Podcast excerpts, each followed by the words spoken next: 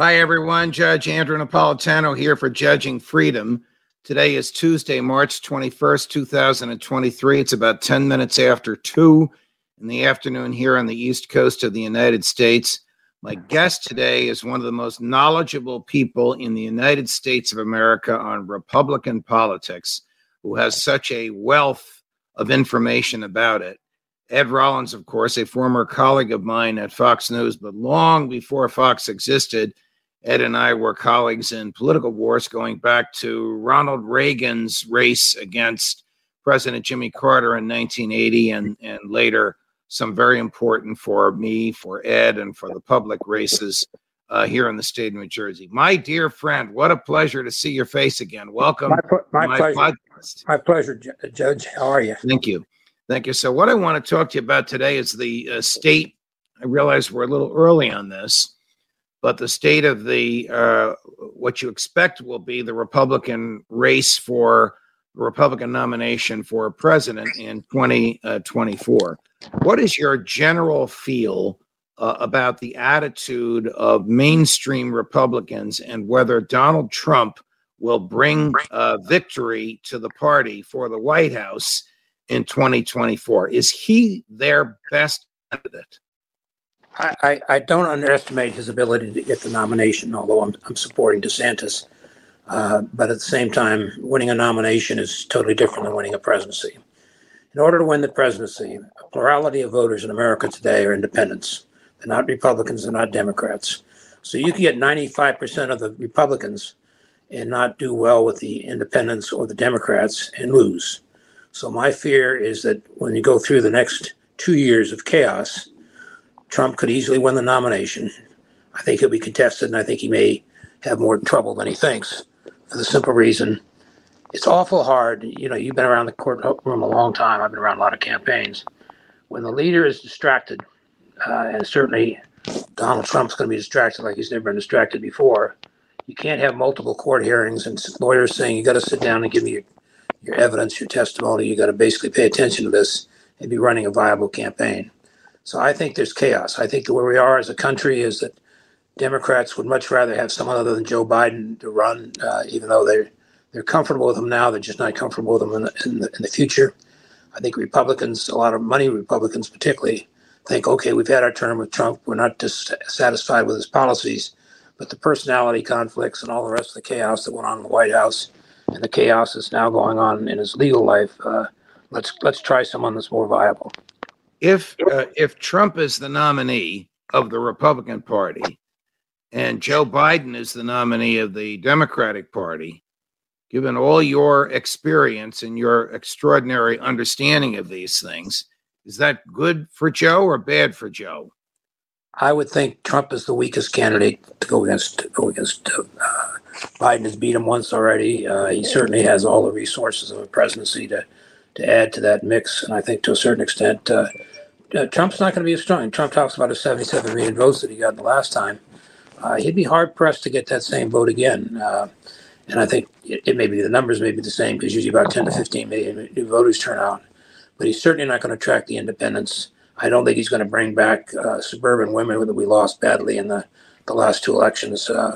So my sense is I'm not I'm not optimistic about a Trump winning a presidency again. Uh, is this issue of uh, Ukraine a dividing line for Republicans? Now, you i know you have watched my podcast. I am decidedly on the same side as ron uh, desantis on this. I, I believe that we are wasting human life uh, and money uh, by being involved in a fight in which we have no dog in the fight. Joe biden is staking his career on this. I think he wants to run for reelection like his hero fdr as a uh, as a wartime president but but back to the Republican Party. Is this a dividing line? Are Republican primary voters going to be with uh, Lindsey Graham on this, or are they going to be with uh, Ron DeSantis and candidly Donald Trump on whether or not we should be in physically involved? My, my uh, sense, my, my sense is this war is going to go on for a long period of time, and the Russians aren't going to back away uh, until they get something for it, and they're not going to get anything in the short run equally as important to all the money we've spent on weapons and my irritation with NATO is this isn't our doorstep; it's their doorstep. And why aren't they the ones out front putting all the money in? And every time they put money or jets or planes in, we have to go replace it. So I think the American public's going to tire if it goes on another year or two, and particularly Republicans. I think Republicans in the House are going to be more difficult to get money out of than Biden has done in the past with Republicans. I don't, So I I think don't, the reality is, Brett, I, I, I, no, You know but what? please, please finish. The reality is, the, the reality is it's a long-term game here. And then the rebuilding Ukraine, uh, certainly they're going to expect us to pick up a big part of that cost. And that's, those costs are going to be enormous. And Americans are going to say, thank you very much. We've got lots of things to do here in this country. Uh, and we're not exactly sound and, and, and furious in, our economic matters. So I think you're going to find a real backing away.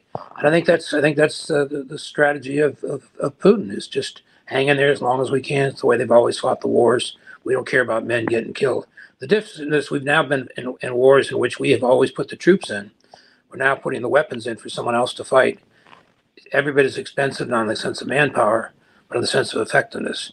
I don't think we've made a darn bit of difference uh, long term, other than spending an enormous sum of money. There's no end to what we can spend. you and I remember the catastrophe of the LBJ and Vietnam. Right. We lived They basically started out the same way. Well, they're not there to fight. They're there as advisors and instructors. So uh, Joe Biden has sent um, military equipment there that only Americans can operate. So we have advisors and instructors there. What are they doing? They're picking targets on the sophisticated equipment and they're pulling the triggers. Not actually triggers. They're a bunch of buttons and switches you have to press simultaneously. But the point is, American boys are shooting at Russian boys. Congress hasn't authorized it. The public doesn't uh, doesn't know about it. Um, here's, uh, and I don't mean to pick on him, but he's an example of, of, of a wing of the Republican Party. Here's Senator Graham uh, shortly after there was a confrontation over the Black Sea between an American spy drone uh, and a Russian uh, fighter pilot who identified the drone. Take a listen. Well, we should hold them accountable and say that if you ever get near another uh, U.S. set flying in international waters, your airplane would be shot down. What would Ronald Reagan do right now?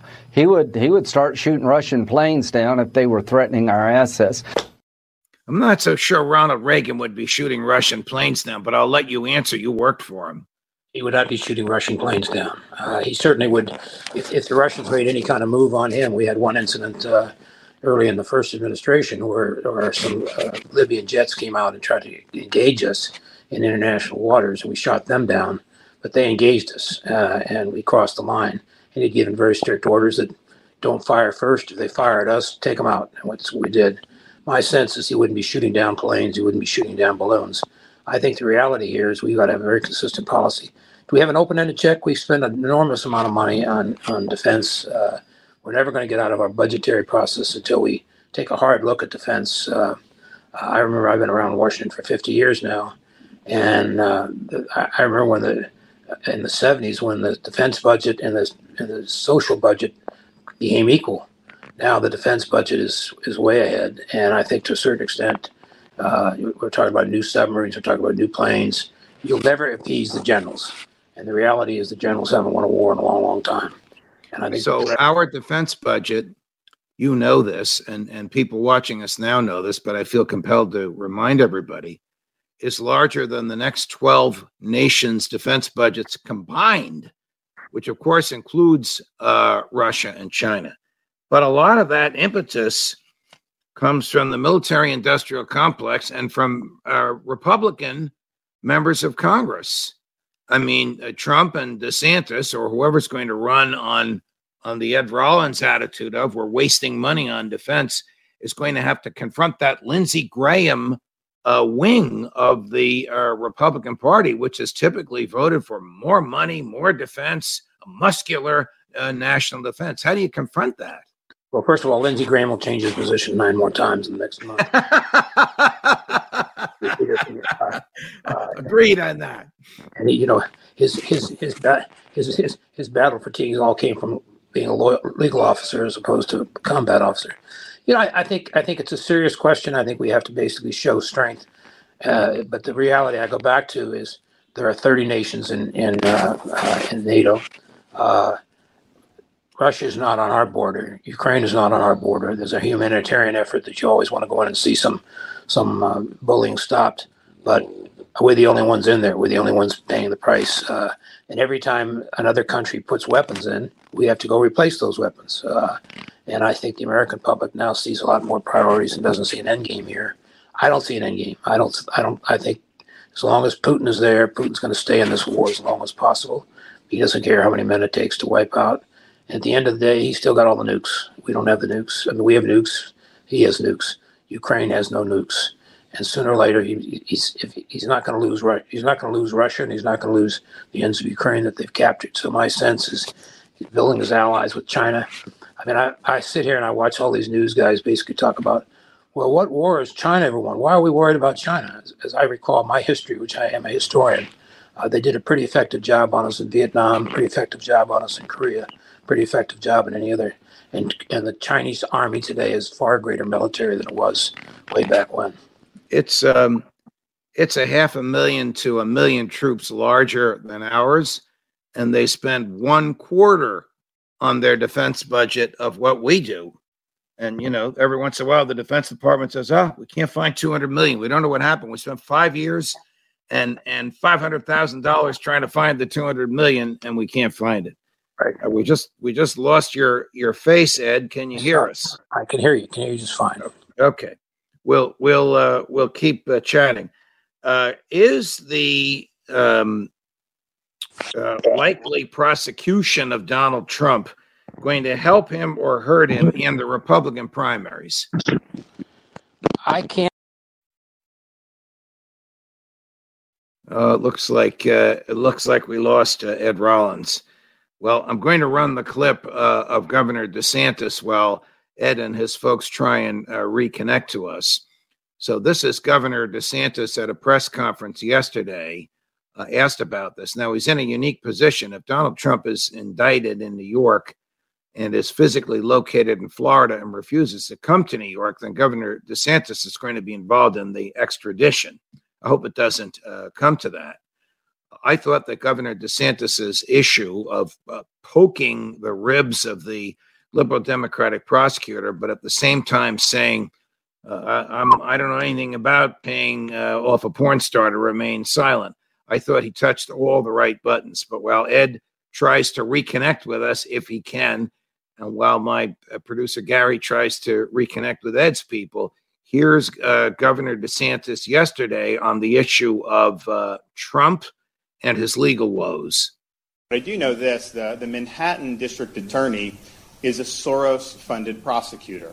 And so he, like other Soros funded prosecutors, they weaponize their office to impose a political agenda on society at the expense of the rule of law and public safety. He has downgraded over 50% of the felonies to misdemeanors. He says he doesn't want to even have jail time for the vast, vast majority of crimes. And what we've seen in Manhattan is we've seen the crime rate go up and we've seen citizens become less safe. And so you're talking about this situation with, and look, I don't know what goes into paying hush money to a porn star to, to secure silence over some type of alleged affair. I just, I can't speak to that. But what I can speak to is that if you have a prosecutor who is ignoring crimes happening every single day in his jurisdiction, and he chooses to go back many, many years ago to try to use something about porn star hush money payments, you know, that's an example of pursuing a political agenda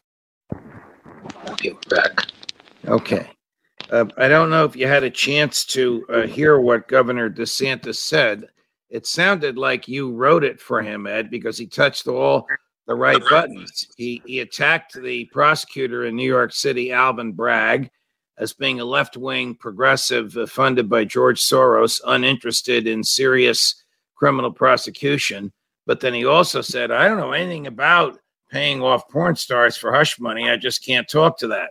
So he reminded the listeners of the tawdry nature of the allegations against Trump, but at the same time distanced himself from the merits of the prosecution itself, suggesting the prosecutor should have more important things to do to I think that, I think that's absolutely correct, the absolute correct way to handle it. Uh, Can you hang on one second? Yes. All right, these, these things, uh, these things happen, my, my dear uh, judging freedom friends. This is not Fox News and it's not CNN. Um, it's almost home cooked and homemade. Maybe that will change one day, but right now these things uh, happen. Ed is a dear, a friend of mine, and a gifted understander uh, of what's going on with the uh, Republican Party. He's been active uh, in the highest levels of Republican politics, going back to Richard Nixon, uh, ran both of Ronald Reagan's campaigns, managed the campaign of Tom Kean, governor of New Jersey, who gave me my first appointment to the bench, managed the campaign of Christine Todd Whitman, governor of New Jersey, who gave me my lifetime uh, appointment uh, to the bench. I obviously didn't serve a full term since I'm no longer a judge and I'm still alive. Uh, but Ed and I have uh, known each other through uh, Republican politics, and his Republican bona fides are really uh, second to none. Ed, I'm glad you're back with us. Is it just DeSantis uh, against Trump, or are there uh, are there others involved, like Governor Christie of New Jersey, who seems to feel that he, Christie, is Trump uh, without the baggage? Well, he- but he has, has Christie baggage, uh, so I'm not sure how viable he's going to be. Uh, and I think he draws, if he gets in, he draws more of the anti-Trump vote because he was once in the camp, and I think people are perturbed that he's that he sort of left the Trump camp. Uh, you know, my sense is there's no obvious candidate. Uh, I think the governor of Virginia has decided not to make a race, which he was talking about it. Uh, uh, I think Pompeo would like to run, but I don't think there's any viability there. I think uh, Haley is going to depend on how well she does in South Carolina. She'll stay through South Carolina, where she was governor there. And if she doesn't win South Carolina, which has always been a very tough state for for challengers, uh, uh, so I it, it could it could come down to DeSantis and and and, and, and Trump. Uh, you know, the couple of fringe candidates. Uh, if that occurs, then I think there's a there's a there's a shot that, that DeSantis has that he might not have otherwise. I want to show you, I want to play for you a tape from Admiral uh, Kirby, who's the uh, spokesperson uh, for President Biden's uh, National Security Council. Now, you and I know him. He used to be at Fox all the time. In those days, he was Admiral. Now he's John, but you know, it's good, still the same human being. So earlier today, President Xi of China suggested uh, to an international forum standing next to President uh, Putin of Russia uh, that the Ukrainians and the Russians enter into a ceasefire. I can't imagine he would have made that suggestion to President Putin's face without running it past him first. Xi is the, you know, he's an authoritarian and a thug, but he's the ultimate uh, surviving uh, diplomat. One would think Joe Biden would say, yes, let's stop the bloodshed and let's stop the expenditure of money. No, no, no. Here's Admiral Kirby on President Xi's suggestion for a ceasefire. We'd be concerned if coming out of this meeting there was some sort of call for a ceasefire. Because right now, while ceasefire sounds good, it actually ratifies Russia's gains on the ground. It actually serves Russia's purpose for a ceasefire to basically call a stop right now without any acknowledgement that Russia's illegally inside Ukraine. So United States will be against the ceasefire because this principal issue or because it was proposed by China? I think I've been very clear. It's about the principle of a ceasefire called for right now, which would essentially just ratify Russia's gains. You know, it's interesting because that um, clip was made before President Xi made his statement publicly. But as I said, it was generally assumed that President Xi was going to say this because he is a diplomat and he wouldn't say it without uh, a trial uh, balloon. Can Ron DeSantis win a majority of the uh, Republican uh, votes with that that Joe Biden is wrong, the war wrong, we shouldn't be ending it. Russia's going to win, and it's not in our backyard. I don't think Russia's going to win. What I think Russia's going to do is try and solidify what they've already captured. They're not going to conquer Ukraine. And Ukraine, I don't think, is going to drive the the uh, occupied territories back into Russia. I mean, I think Ukraine would love to go fight and do some damage to Russia. That isn't going to happen. If they try and do that, then you're gonna you're gonna get into tactical nuclear weapons. I don't care who you are. I'm not a military leader, but that's just what's going to happen. I understand human nature, and Putin is not going to be the man who's going to lose Russia. Uh, and he now thinks Russia includes the, the provinces that they've already taken. I think this process will go on. This will be the this will be the ground discussions, but it'll go on for another year with a lot more bloodshed shed and a lot more resources. Ukraine doesn't have the resources. I think China will give Russia the resources that they need, and the other allies, Iran and the others that are, that are dangerous, dangerous allies to us, will all unify around Russia. Ed Rollins, always a pleasure, my dear friend. I hope you'll come back and chat with us on a regular basis, particularly as these uh, Republican presidential wars uh, get hotter. Happy to do it. Take care. Thank you. You. Thank you, Bye-bye. my dear friend. Uh, Colonel Doug Macgregor, uh, three o'clock Eastern Time. Whereas we get it, Judge Napolitano for Judging Freedom.